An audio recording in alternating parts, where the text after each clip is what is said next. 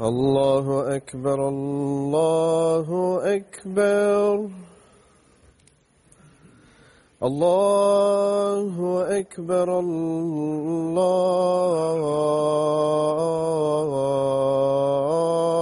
الله أكبر أشهد أن لا إله إلا الله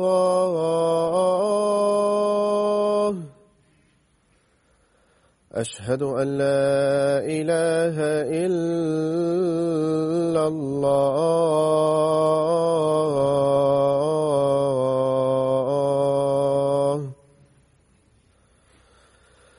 أشهد أن محمد رسول الله.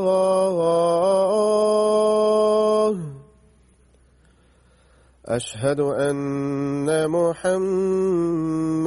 رسول الله.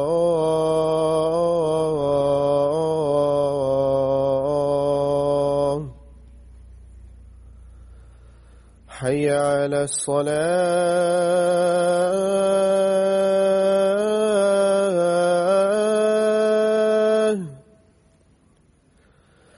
حي على الصلاة.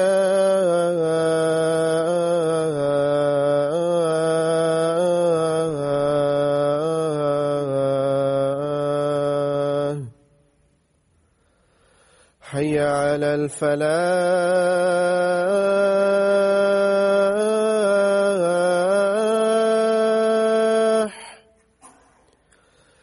حي على الفلاح.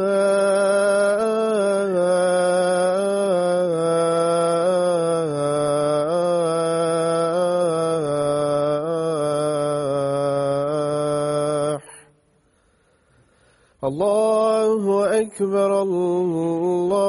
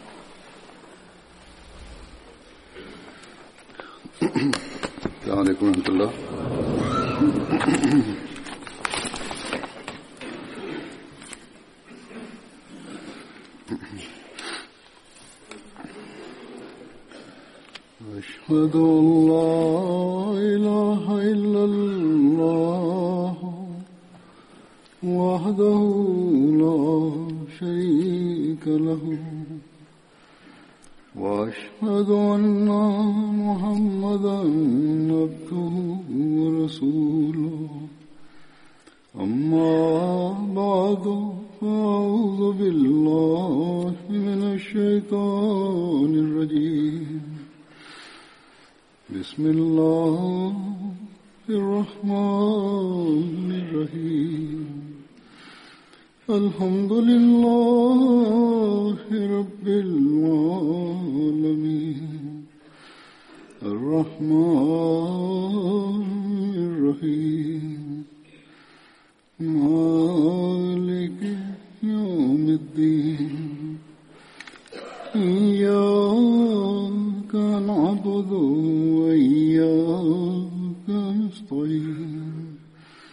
اهدنا الصراط المستقيم. صراط الذين أنعمت عليهم. غير المغضوب عليهم ولا الضالين.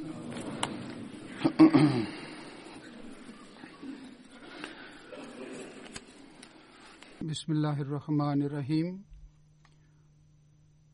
halifa mtukufu yadhahullah taala bin asal aziz anasema kwamba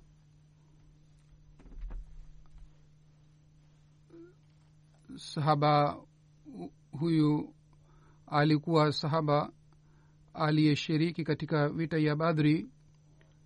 Yeye pamoja na baba na ndugu yake maaz na muawaz alishiriki katika vita ya badri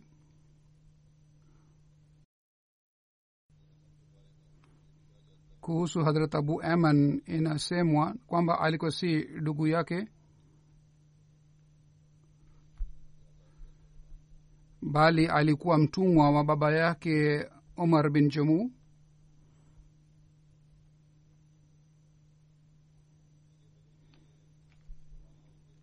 Wakati mtume muhammad salllahu alih walih wa sallam alipoondoka kwa ajili ya vita ya badri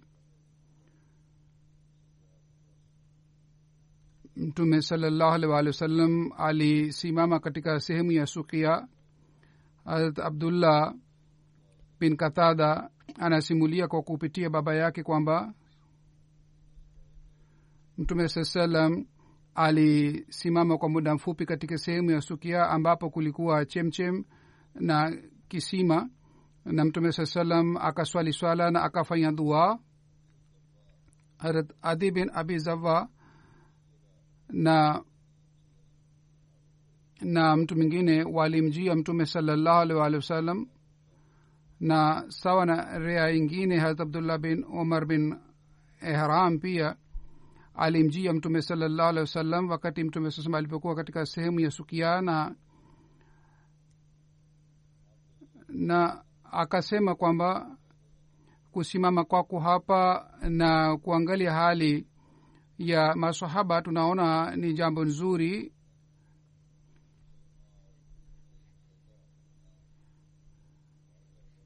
Kwa sababu sisi tulipopambana na banu salama, na useka sisi pia tulikaa hapa yaani kabla ya islam tulipambana nao.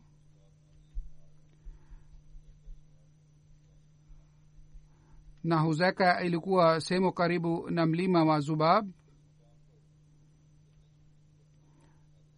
anasema sisi pia tulikaa hapa na tuliangalia hali ya wenzetu na wale watu ambao walikuwa na uwezo wa kupa, kupigana tuliwaruhusu na wale ambao walikuwa hawawezi kushika silaha tuliwarudisha nyumbani. Kisha sisi tulienda upande wa huseka wakati ule mayahudi wa huseka walikuwa na nguvu sana. Sisi tulipambana nao tulipigana nao na tuliwaua ndio maana huyu akasema kwamba ewe mtume muhammad salllahu alaihi waalihi wasallam nategemea kwamba sisi tutakapopambana na kupigana na makureshi wakati ule mwenyezi mungu atakupatia ushindi na wewe pia utapata ushindi kama sisi zamani tuliwahi kupata ushindi kwa kutumia mwenendo huu. Anasema asubuhi mimi nilienda katika nilienda ku, kuonana na familia. Anasema baba yangu amar bin jamu akasema mimi nilikuwa nafikiria kwamba wewe umesharudi. Katika riwaya ya kwanza iliyoelezwa ndani yake iliandikwa kwamba kwamba alishiriki pamoja na baba yake omar bin jumuu lakini sawa na riwaya hii baba yake alikuwa hayupo.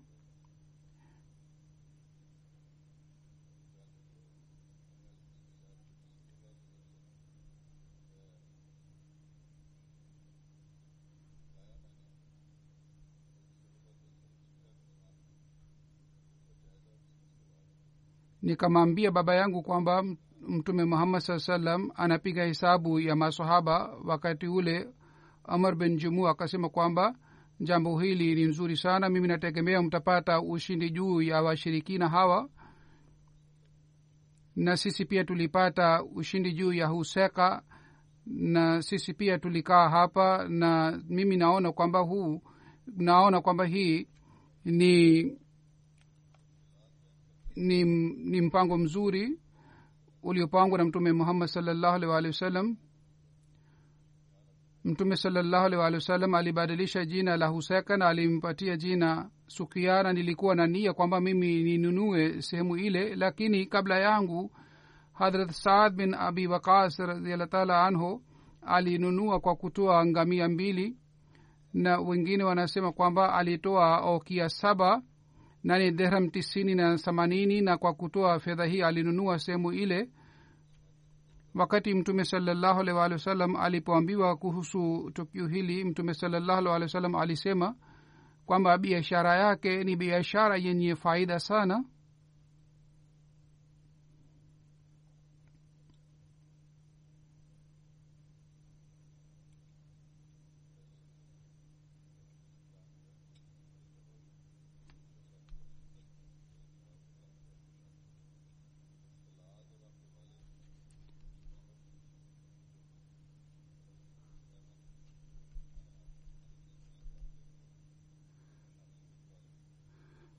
zur anasema nilieleza kwamba baba yake hakushiriki katika katika vita ya badri lakini um, maaz na muawaz na abu eman hawa wote walishiriki katika vita ya badri na waliuawa katika vita hii ya badri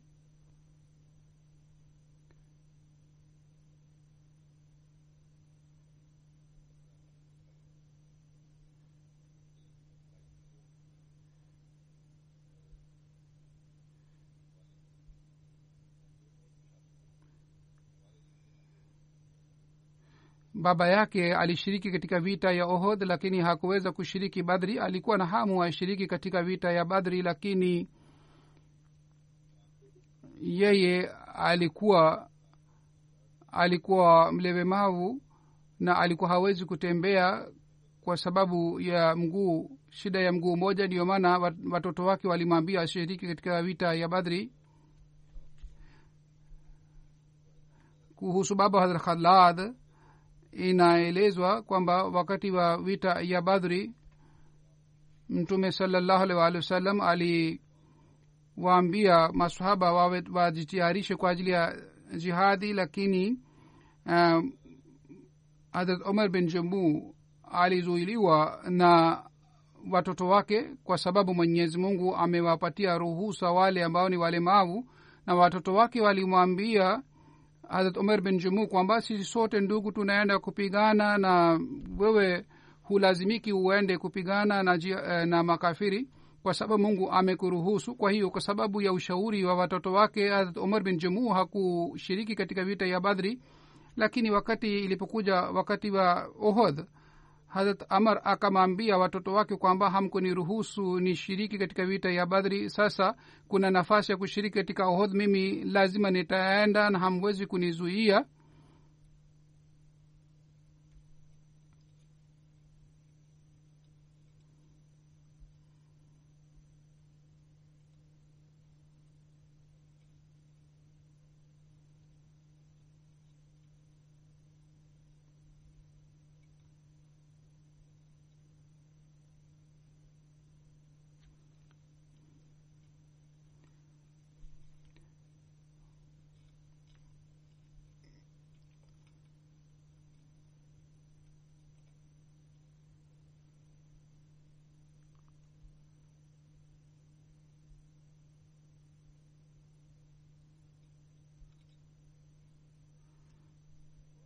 maelezo haya yote aliyoeleza halifa mtukufu sasa hivi yalikuwa kuhusu hadrat khalad aliyekuwa mtoto wa hadrat amar bin jumu. Kwa hiyo zuri anaendelea kusema kwamba baba huyu akawaambia watoto wake hamwezi kunizuia mimi lazima nitashiriki katika vita ya ohod lakini watoto wake walimwambia asishiriki. Kwa hiyo amar bin jamu alimjia mtume salallahu alaihi waalihi wasallam ili achukue ruhusa kutoka kwake kwa hiyo amar bin jamu alipomjia mtume salallahu alaihi akasema kwamba safari hii watoto wangu wananizuia nisiende kwa ajili ya jihadi. Walinizuia wakati wa badri. Sasa wanataka mimi nisishiriki tena katika jihadi ya uhud lakini mimi nataka nishiriki pamoja nawe. Kisha akasema wallahi mimi nategemea mwenyezi mungu atatimiza lengo langu na mimi nitauawa katika njia ya mwenyezi mungu na mimi katika ulemevu wangu huu nitaingia peponi mtume salallahu alih waalihi wasallam kwa kisikia hii akasema ewe amar bila shaka bila shaka mwenyezi mungu amekuruhusu kwa sababu wewe ni mlemavu huwezi kushiriki hu, hulazimiki kushiriki katika jihadi. Lakini mtume saa salam akawaambia watoto wake nyinyi msimzuii huyu katika kazi hii mema ikiwa huyu ana lengo lake la kushiriki basi mumruhusu. Huenda mwenyezi mungu atampatia na, nafasi ya kuuawa katika njia ya mwenyezi mungu. Kwa hiyo amar akashika silaha zake na kwa kufanya dua hii akaelekea kwenye ohod allahuma marzukni shahadatan wala taruddani ini khaiba yani e mola wangu unipatie nafasi ya kuuawa katika njia yako na usinirudishe nyumbani kwangu katika hali hii kwamba mimi nimeshindwa. Mwenyezi mungu alipokea dua yake maombi yake. Kwa hiyo yeye aliuawa katika vita ya ohod mama wa harat khalad ni harat hind binti amar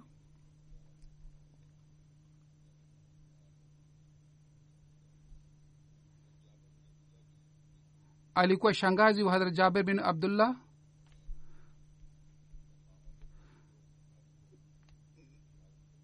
katika vita ya ohod hadrat hind.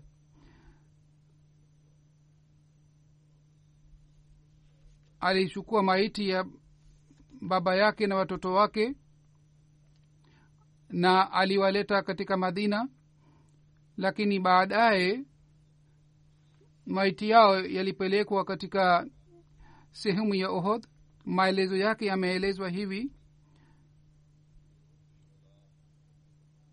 kwa sababu mwenyezi mungu alitaka waliuawa wali katika ohodh wazikwe pale pale ambapo waliuawa.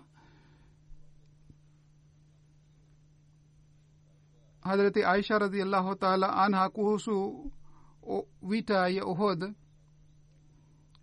kwa ajili ya kujua habari ya uhodh alitoka, pamoja na wanawake wa madina. Wakati ule kulikuwa haikushuka aya za hijabu. Wakati, wakati aisha alipofika sehemu ya hara alikutana na hind binti omar aliyekuwa dada wa abdullah. Na pamoja naye alikuwa mume wake na na pamoja naye ilikuwa maiti ya mume wake na ndugu yake na mtoto wake harat aisha akamuulizwa kwamba ulionaje hali ilikuwaje kule katika uwanja wa ohodh hadrat hind akasema kwamba mtume muhammad salllahu alaihi wasallam yuko salama. Ikiwa yeye yuko salama basi sisi hatuna wasiwasi. Baada harat hind akasoma aya hii waradallahu lazina kafaru waradallahu lazina kafaru begaizihim lam yanalu lam yanalu khaira wakafalahu lmuminina wakafalahu lmuminina alkitala wakana allahu kawiyan aziza yani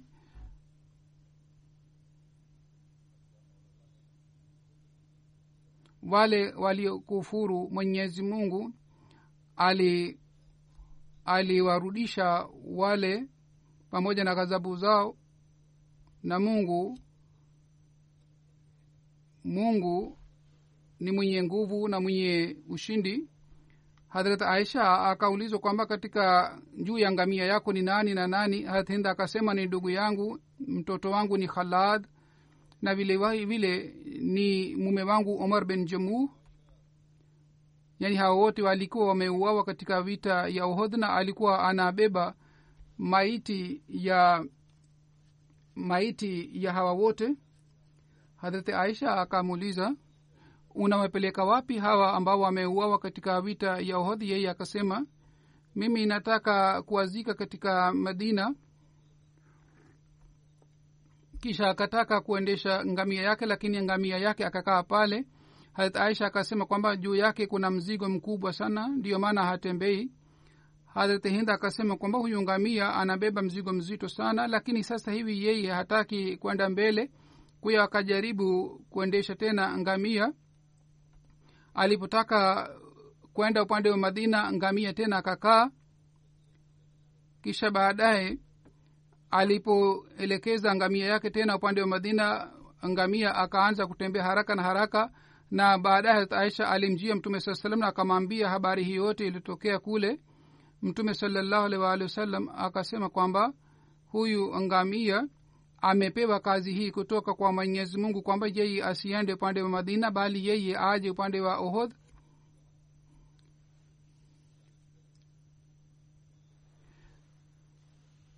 hadrat hind aliulizwa kwamba je mume wako alikuambia kitu chochote wakati alipokuwa anaondoka kwa ajili ya vita ya ohadh akasema kwamba ndiyo yeye alisema kwamba e mwala wangu usinirudishe katika familia yangu katika hali hii kwamba mimi nimeshindwa na usinifedheheshe kwa kusikia hii mtume saa salama amesema kwamba kwa sababu hii ngamia alikuwa hatembei kisha akasema kwamba enyi maansar miongoni mwenu wapo wengine ambao wanaposema wanaposema kitu kwa kula kiapo cha mwenyezi mungu mungu anatimiza kiapo chao. Na umar bin jamuu ni mojawapo. Kisha akasema ewe ewe hind tangu ndugu yangu ameuawa wakati tangu wakati ule malaika wanafanya kivuli juu yake na wanasubiri yeye azikwe wapi. Mtume salallahu alih walih wa sallam aliendelea kukaa pale mpaka hao wote walipozikwa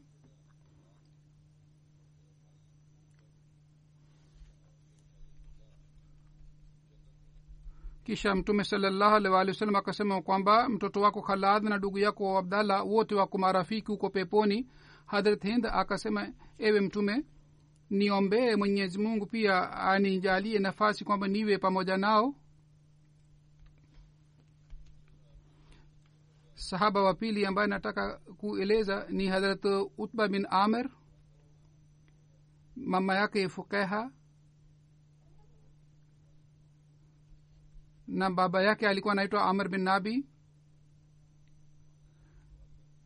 Mama yake pia alimsilimu alisilimu na alifanya baiyet ya mtume saa salam harat ukba bin amir alikuwa miongoni wa ansar sita ambao walisilimu maka mwanzoni na aliwahi kushiriki katika bethe akba ula na bethe sania admiza bashir amesab ameandika maelezo maelezo yake kwamba kwa sababu juhudi ya mtume muhammad saa salam unyumbe wa islam ulienea katika madina katika makka.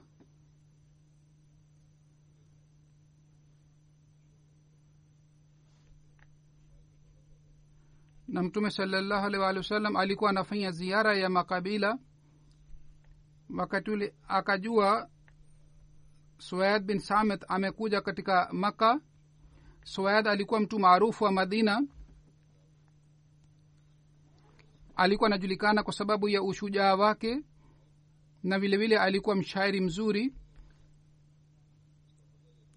Mtume salallahu alaihi waalihi wasallam alienda nyumbani kwake na akamhubiri. Aka yeye akasema mimi pia nina kalamu nzuri na jina lake ni mujalla lukman. Mtume salallahu alih walih akasema basi nisomee kitabu ambacho unacho. Kwa kusikia hii swed akasoma sehemu fulani ya kitabu kile alikuwa nacho mtume saa salam akasifu kitabu kile na akasema kwamba ndani yake maneno mazuri yameandikwa lakini mtume saa salam amesema kwamba kitabu ambacho ninacho kitabu hiki ni kizuri zaidi kisha mtume salallahu alaihi wasallam alimsomea aya kadhaa za qurani tukufu. Wakati mtume sasema alipomaliza kusoma aya yeye akasema kwamba ni kweli unasema kweli kitabu hiki ni kizuri zaidi.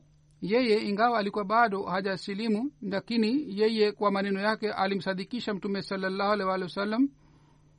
Lakini kwa bahati mbaya yeye alipokwenda madina hakupata nafasi nafasi zaidi na yeye aliuawa tukio hili lilitokea kabla ya vita ya boas. Kisha kabla ya vita ya boas mtume salallahu alih walih wasalam wakati wa haja alikuwa anazuru makabila mbalimbali wa kuresh mtume saa salam ghafla akakuta watu kadhaa ambao alikuwa wageni na walikuja kuomba msaada dhidi ya maadui wao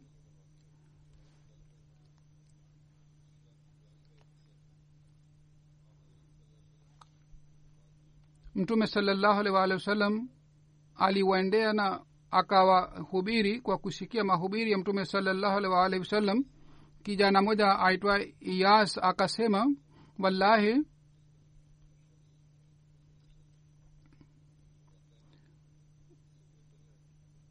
sehemu ambapo mtume saa salam anatuita ni nzuri zaidi kuliko msaada ambao tumekuja kuomba. Yaani sisi tumekuja kuomba msaada kwa ajili ya vita lakini huyu anatu anatuhubiri tu tumjie uh, tumwelekee mwenyezi mungu.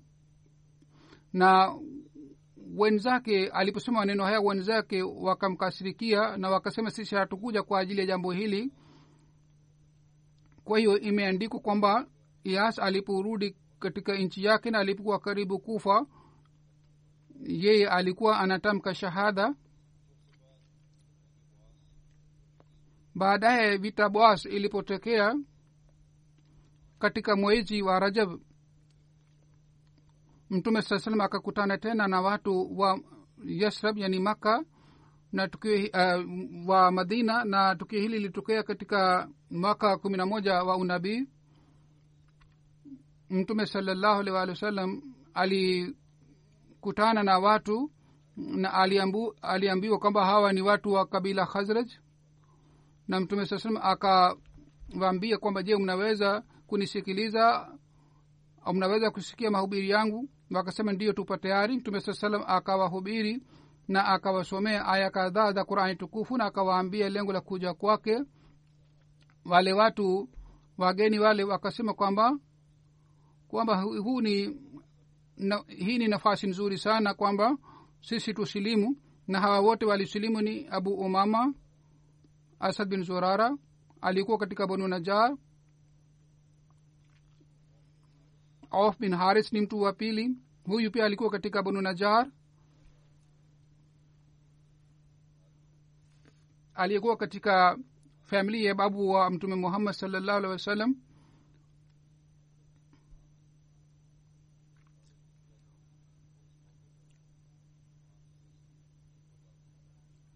Yeye sahaba min utwa bin amir pia alikuwa kutoka katika banu salama. Na ukba bin amir pia alikuwa sahaba mwingine na jabir bin abdullah alikuwa kutoka bani usaid. Hawa ni sita masahaba sita ambao walisilimu pale na baada ya kusilimu wao wakaondoka na wakati wakaondoka wakasema kwamba sisi hatuelewani tunaendelea kupigana sisi tukirudi yasrab yani madina tutawahubiri ndugu zetu huenda kwa sababu ya baraka yako mwenyezi mungu atatujalia sisi tutakuwa pamoja na sisi tutakuwa tayari kukusaidia. Kwa hiyo hawa wote sita waliosilimu wakarudi madina na wakaanza kufanya mahubiri ya islam.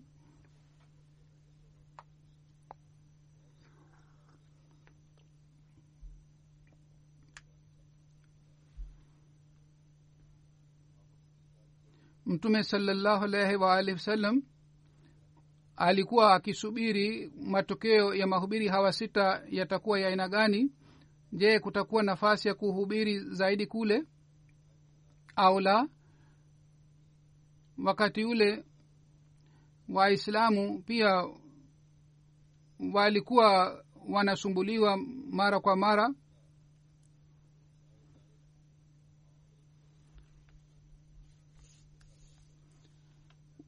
wale waislamu walisilimu mwanzoni maka waliwahi kushuhudia kwamba viongozi na watu maka wamekataa mtume muhammad saa salam lakini madina watu kadhaa walisilimu.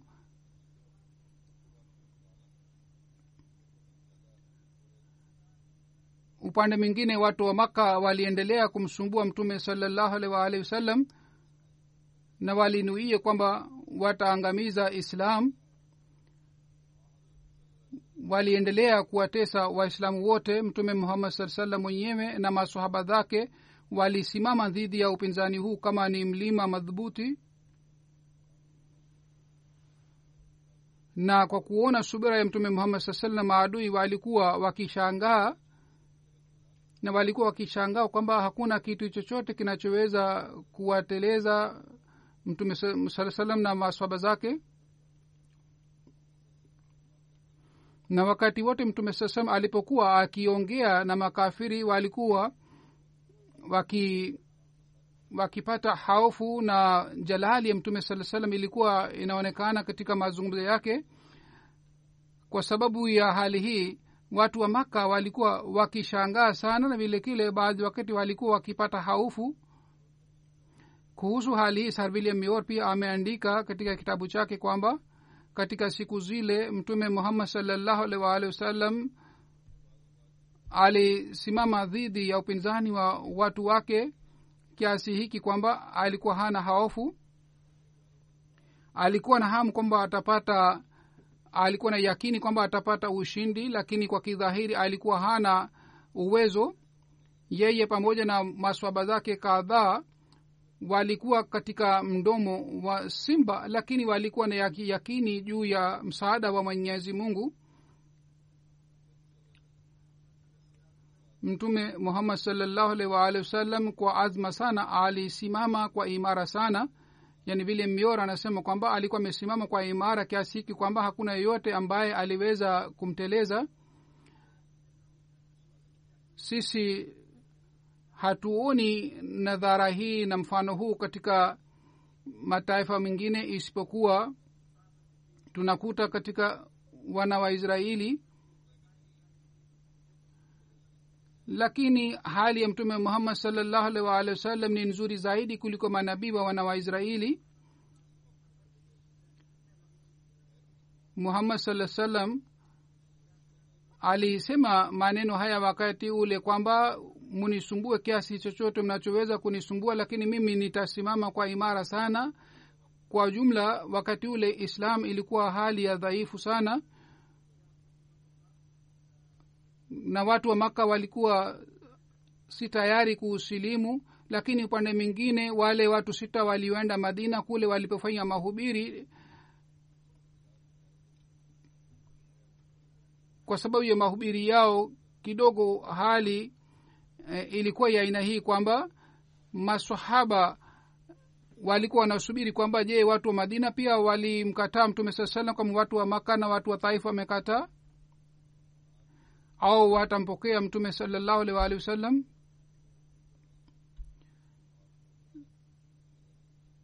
Siku moja mtume salallahu alih waalihi wasallam alitoka nje na akakutana na watu wa madina wale watu walikutana na mtume muhammad salllahu alih waalihi wasallam kwa mapenzi sana na safari hii. Walikuwa watu kumi na tano miongoni wa uh, kumi na mbili. Katika kumi na mbili watano walikuwa wale ambao walikuja mwaka jana. Na waliokuja hawa ni abu umama asad bin zurara auf bin haris rafi bin malik hutba bin amir ukba bin amir. Alikuja safari hii tena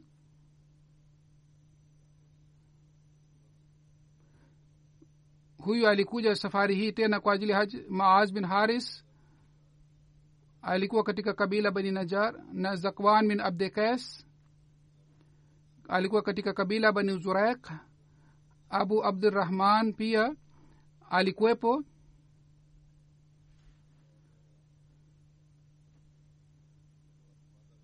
Na obada bin samit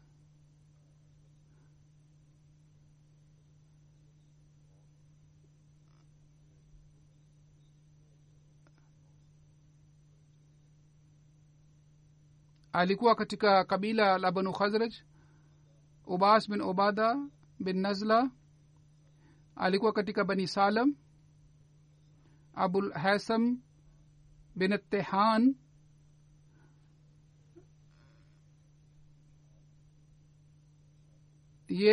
ye alikuwa katika bani abdul ishad na sahaba mingine alikuwa katika bani aus. Hawa walikuwa kumi na wawili ambao walikuja tena makka. Mtume salallahu alih walih wa sallam alikutana nao hawa watu kumi na wa, kumi na mbili katika bonde fulani. Wao wakamwambia mtume salallahu alih walih wa sallam kuhusu habari ya madina na hawa wote wakafanya bayet ya mtume muhammad salallahu alih walih wa sallam. Bayet hii ilikuwa jiwe la msingi la islam katika madina wakati yule jihad kwa silaha ilikuwa haikufaradhishwa. Kwa hiyo mtume saa salam alichukua bayete kwa maneno haya kwamba wao wataamini mungu ni moja na hawatashiriki hawatafanya ushirikina hawataiba wala hawatafanya zinaa na hawatafanya uaji na hawataleta tuhuma watu wengine na wao watakuwa watiifu katika mambo yote baada ya kuchukua bayeti hawa watu kumi na mbili mtume salallahu walih wa sallam akawaambia kwamba ikiwa nyinyi mnabaki imara juu ya ahadhi hii basi mtapata pepo. Lakini kama mnatelezeka basi mungu mungu atawatendea sawa na hiari yako. Hii katika historia inaitwa bate akbaula yani mahali ambapo bayat hii ilifanyika sehemu ile inaitwa akba akba maana yake ni sehemu juu huko mlimani. Hawa watu kumi na mbili waliosilimu wakasema kwamba tupewe mwalimu ambaye atatufundisha islam na vile atafanya mahubiri kule. Mtume salam akamtuma musa bin umer pamoja na hawa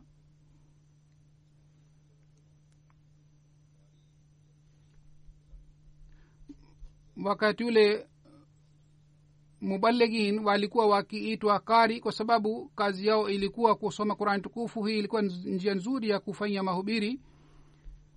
Hadrat musa pia alipokwenda kule madina alikuwa anaitwa kwa jina la mukri yani anayesoma qurani.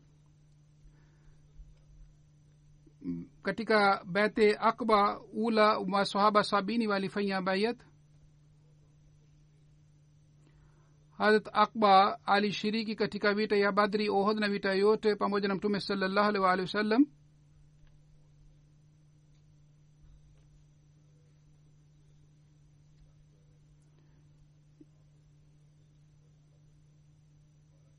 Hadrat akba wakati wa uhalifa wa hadrat abubakar katika vita ya yamama aliuawa. Hadrat ukba bin amir anaeleza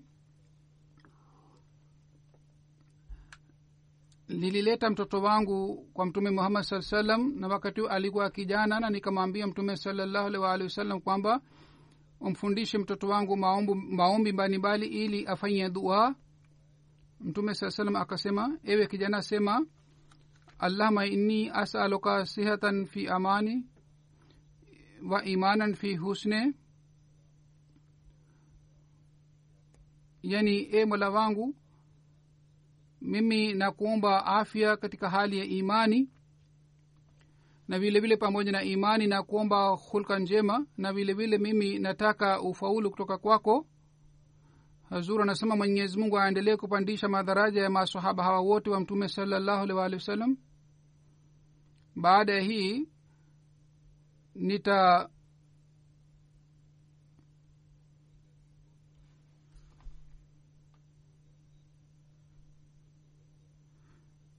nitaeleza kuhusu mwanamke mmoja wa marekani alikuwa mwanajumuia kwa muda mrefu. Jina lake ni sister alia shahid saheba. Alikuwa mke wa ahmad shahid saheb. Tarehe ishirina sita wa desember alifariki. Alipewa umri mrefu sana. Vile vile alipata nafasi ya kuitumikia dini kwa muda mrefu.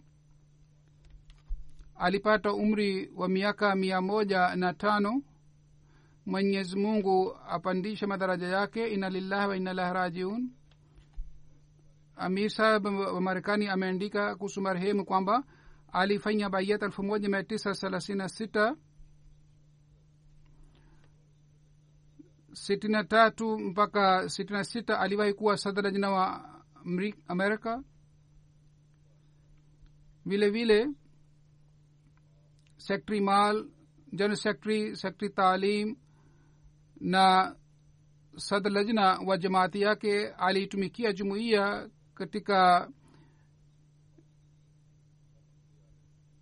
katika nafasi hii kwa miaka hamsini. Alikuwa mwanamke mwenye kujitolea sana.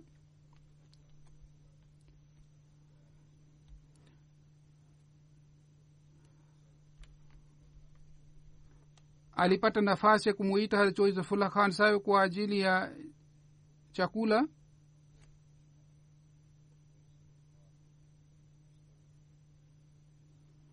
Aliwahi kuwa sadr jamaat wa marekani.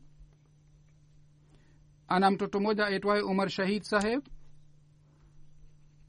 Na yeye tangu miaka kumi na nane anaendelea kuitumikia jumuiya kwa kuwa sadr jamaat.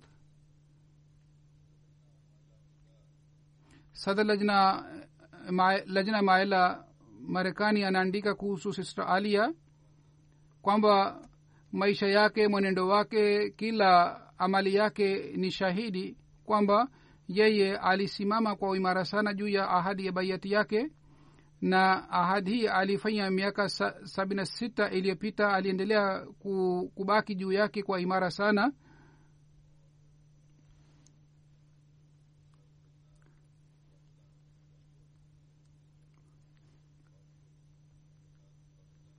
zamani sadr laj, uh, lajna wote walikuwa chini ya sadr lajna wa pakistan na wakati ule mariam sadika saheba alikuwa sadr lajna wa dunia nzima.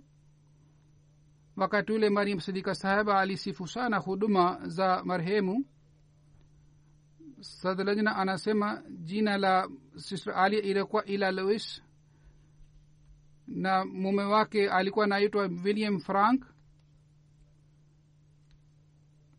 hawa walikuwa karibu ku, kuoa kuolewa wakati ule mume wake alipata ujumbe wa islam. Bana pamoja na wazazi wake wakajiunga na jumuiya na wa akajipatia jina ahmad shahid. Sister alia wakati ule alikuwa bado hajafanya bayat. Ahmad shahid sa baadaye ali aliteuliwa kuwa rais wa jamaat mwenyekiti wa jamaat na yeye aliendelea kujitolea na yeye alipewa mtoto mmoja na alimpa jina la umar wakati ule sister ali alikuwa akiishi pamoja na wazazi wa mume wake na yeye akaanza kusoma vitabu vya sinam alah salatu wassalam na yeye akapata kitabu kitwacho mwito kwa mfalme na kwa kusoma kitabu hiki aliathirika sana hivyo ndivyo marehemu akaanza kushiriki katika vikao mbalimbali vya jumuiya. Siku moja abdurahman bangali saheb alitoa hutuba akasikia hutuba yake. Na katika hutuba yake alieleza kuhusu tukio la msalaba wa yesu kristo na kuhama kwake. Marehemu alikuwa akisema kwamba baada ya kusikia hutuba hii mimi niliacha kwenda kanisani na badala yake nilianza kwenda msikitini na hatimaye elfu moja mia tisa thelathini na sita nikajiunga na jumuiya. Anasema mimi nilisoma jina alia kitabu fulani kwa hiyo mimi nikapenda jina hili kwa hiyo nikajipatia jina hili alia. Sister alia alikuwa mtu wa kutafuta elimu sana. Alikuwa akisafisha miskiti alikuwa akipika chakula kwa msikitini alikuwa akiswali swala yeye kwa unyenyekevu alikuwa akishiriki katika wakari amal na alikuwa akifanyia shughuli za jumuiya kama kupika chakula kwa ajili ya wageni na kusafisha miskiti sadlajina anasema mimi nilimkuta marehemu kila wakati miskitini kusali swala. Nilimkuta yeye alikuwa anaenda kuangalia hali ya wagonjwa. Nilimkuta yeye alikuwa anatoa mchango. Na yeye alikuwa anaendelea kuwakumbusha watu kuhusu vitendo vizuri. Na marehemu alikuwa akifanya juhudi sana wanajumuia wanawake wote wawe kitu kimoja. Sadlajna anasema marehemu alikuwa akisoma aya hii sana ina llaha yuhibu lazina yukatiluna fi sabilihi safan kaannahum bunyanu marsus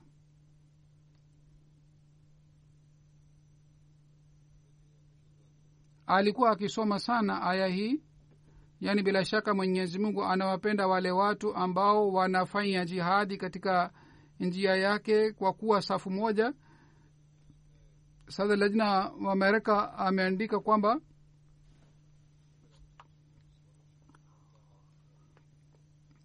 alianzisha scholarship kwa ajili ya wanafunzi. Vile vile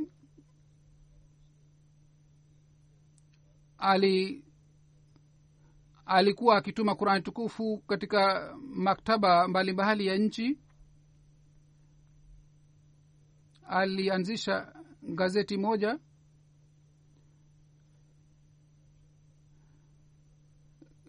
Kwa jina la aisha.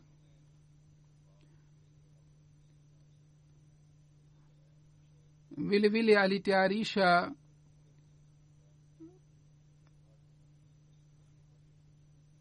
yeye alitoa mchango mkubwa katika msikiti. Hivyo ndivyo katika ukarabati wa mission house pia alitoa mchango mkubwa sana.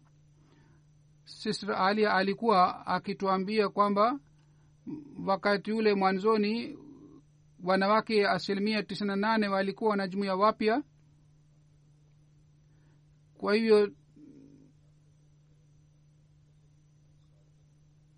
alikuwa akiwaambia na kumbusha kuhusu kuswali swala na vilevile vile kuwa hijabu nzuri sawa na mafundisho ya islam.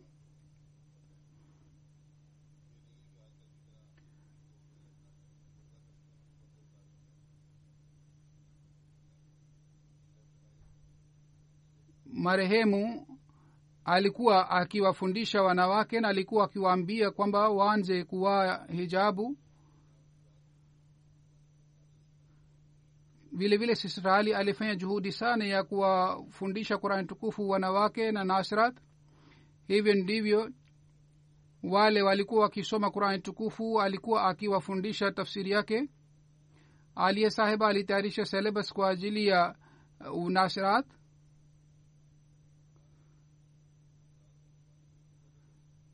marehemu alikuwa anafanya juhudi sana ili wanawake watoe mchango katika njia ya mwenyezi mungu na alifanya juhudi sana kuhusiana na hii.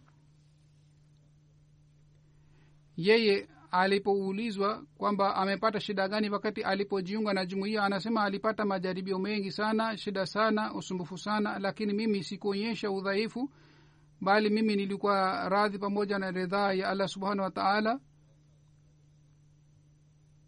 Na mimi naendelea ku, kuambia lajna maela kwamba wao pia waonyeshe wawe na imara na waonyeshe subra.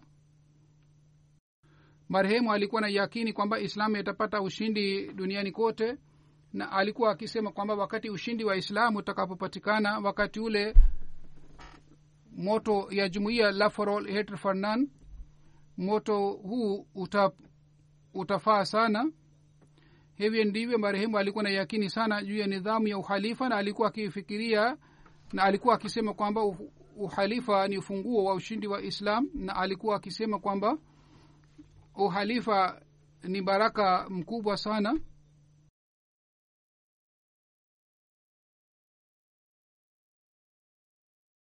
March elfu mbili na nane aliwaambia lajna maila kwamba mwaka huu tarehe mosi ya januari elfu mbili na nane wanajumuia wote walijumuika na waliswali swala sisi kwa nini hatufanyi kwa nini tusifanyi hivi? kwamba katika miaka hii katika mwaka huu mwaka mia moja wa uhalifa umetimia. Kisha alikuwa akifanya dua hii kwamba e mola uondoe vizuizi wa kila aina kutoka katika njia ya jumuiya.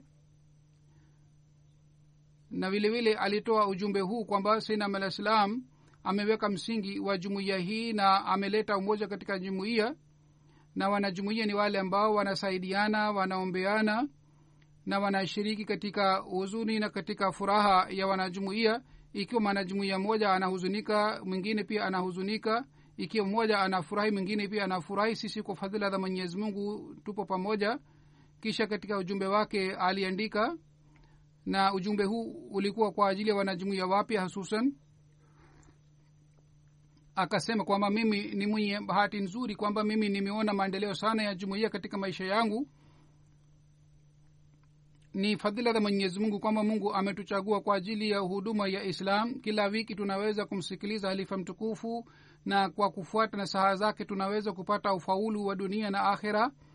Na katika mwisho wa ujumbe wake aliandika mimi nafanya dua e mola wangu waondoe vizuizi vyote vinayopatikana katika ushindi wa islam na ufanye jumuiya yetu iwe picha halisi ya islam. Na sisi tuweze kurekebisha hali ya watu wengine pia. Hazuru anasema hivi yeye alifanya juhudi kwa ajili ya kuwajumuisha wanajumuiya wote hasusan wanajumuiya wapya mtoto wake bwana umar shahid ambaye mwenyewe pia ni mwenyekiti wa jumaat anasema wazazi wangu walikuwa wanajeshi wa kulinda islam. Mama yangu alikuwa alikuandikia barua bila kukosa na alikuwa akinikumbusha mimi pia kwamba mimi ni kuandikia barua. Kisha anasema niombe mimi na watoto wangu tuweze kufuata nyayo za mama yetu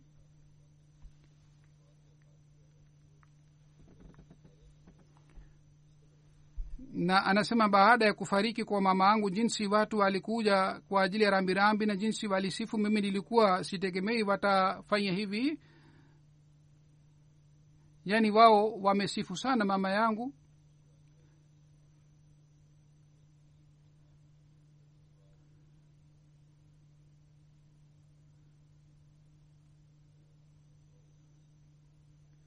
Mwanamke mwingine anasema kwamba baada ya kusilimu bi sister alia aliishi maisha mzuri sana. Wakati alipokuwa katibu wa taalim wanajumuia wote walikuwa wakifanya juhudi ili washiriki katika imtihani. Alikuwa mkubwa sana kuliko mimi lakini alikuwa akishirikiana nami. Wakati wote alipo alipokuwa akiulizwa swali yeye alikuwa akijibu vizuri.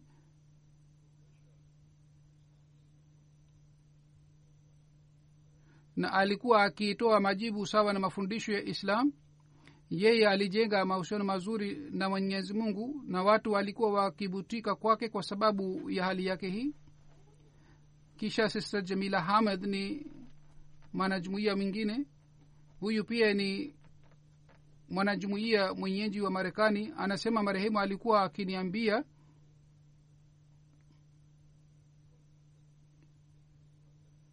alikuwa akinipenda sana. Anasema mama yangu alipofariki aliniandikia barua. Alikuwa mwanamke mwenye sifa za malaika. Tulipokuwa tukihitaji msaada wake tulipokuwa tukihitaji msaada wake yeye alikuwa akitusaidia na alikuwa akitusii kwamba tunatakiwa tumpende halifa wetu na jumuiya yetu. Hii ndiyo ni njia ya ufaulu.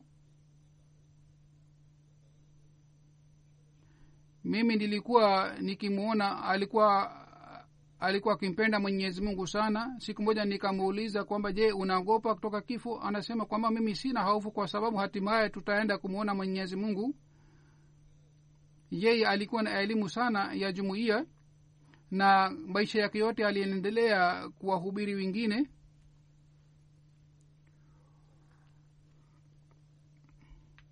Kisha dr rashid ahmad ni mwanajumuiya mwingine.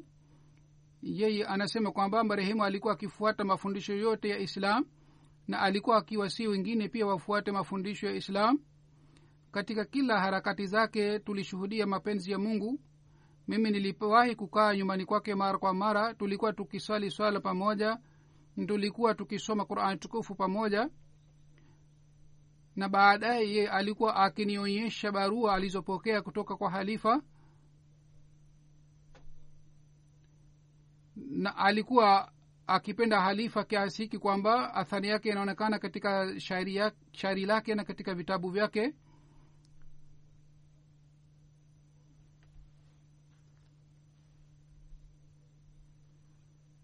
yeye alipokuwa mgonjwa yeye hakuleta malalamiko bali alikuwa akieleza ihsani za mwenyezi mungu. Sister aziza ni mwanamke mwingine ambaye ni mke wa ilhaj rashid. Huyu anasema kuhusu marehemu kwamba sister alia alikuwa picha halisi ya laforol heterfanan alikuwa akiishi katika mji mwingine lakini yeye alikuwa rafiki mzuri mama yangu. Hata mama yangu alipofariki yeye hakuacha urafiki huu. Yeye alikuwa akiniandikia barua nilipokuwa nikionyesha udhaifu katika kazi katika katika shughuli zangu. Fulat saba ni lajna mingine anasema kwamba elfu moja mia tisa hamsini ilikuja marekani. Wakati ule nilijua kuhusu aliye sahibu umri wangu ulikuwa miaka nane. Nilimkuta marehemu alikuwa mwanamke mzuri sana mwenye hulka njema. Alikuwa akipenda sana uhalifa. Alikuwa akinielezea barua zake alizomwandikia halifa wa pili. Alikuwa mwanamke mwenye dini sana alikuwa na umri wa miaka mia moja lakini alikuwa akishiriki jalsa salana na mwenendo wake ni mfano mzuri kwa ajili yetu. Mwenyezi mungu aiweke roho ya marehemu mahalo pema na mungu awajalie watoto wake wapia wapate na shauku sawa na marehemu.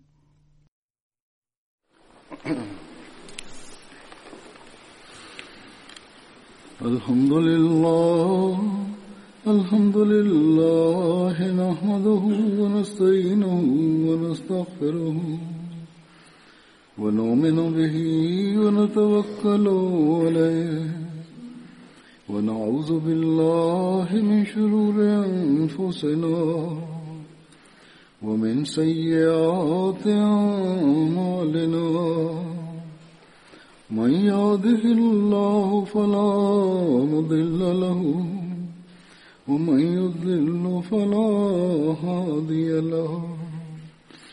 ونشهد أن لا إله إلا الله. ونشهد أن محمدا عبده ورسوله. عباد الله رحمكم الله. إن الله يأمر بالعدل واللسان وإيتاء ذي القربى وينهى عن الفحشاء والمنكر والبغي يعظكم لعلكم تذكرون. اذكروا الله يذكركم وادعوه يستجب لكم. ولذكر الله أكبر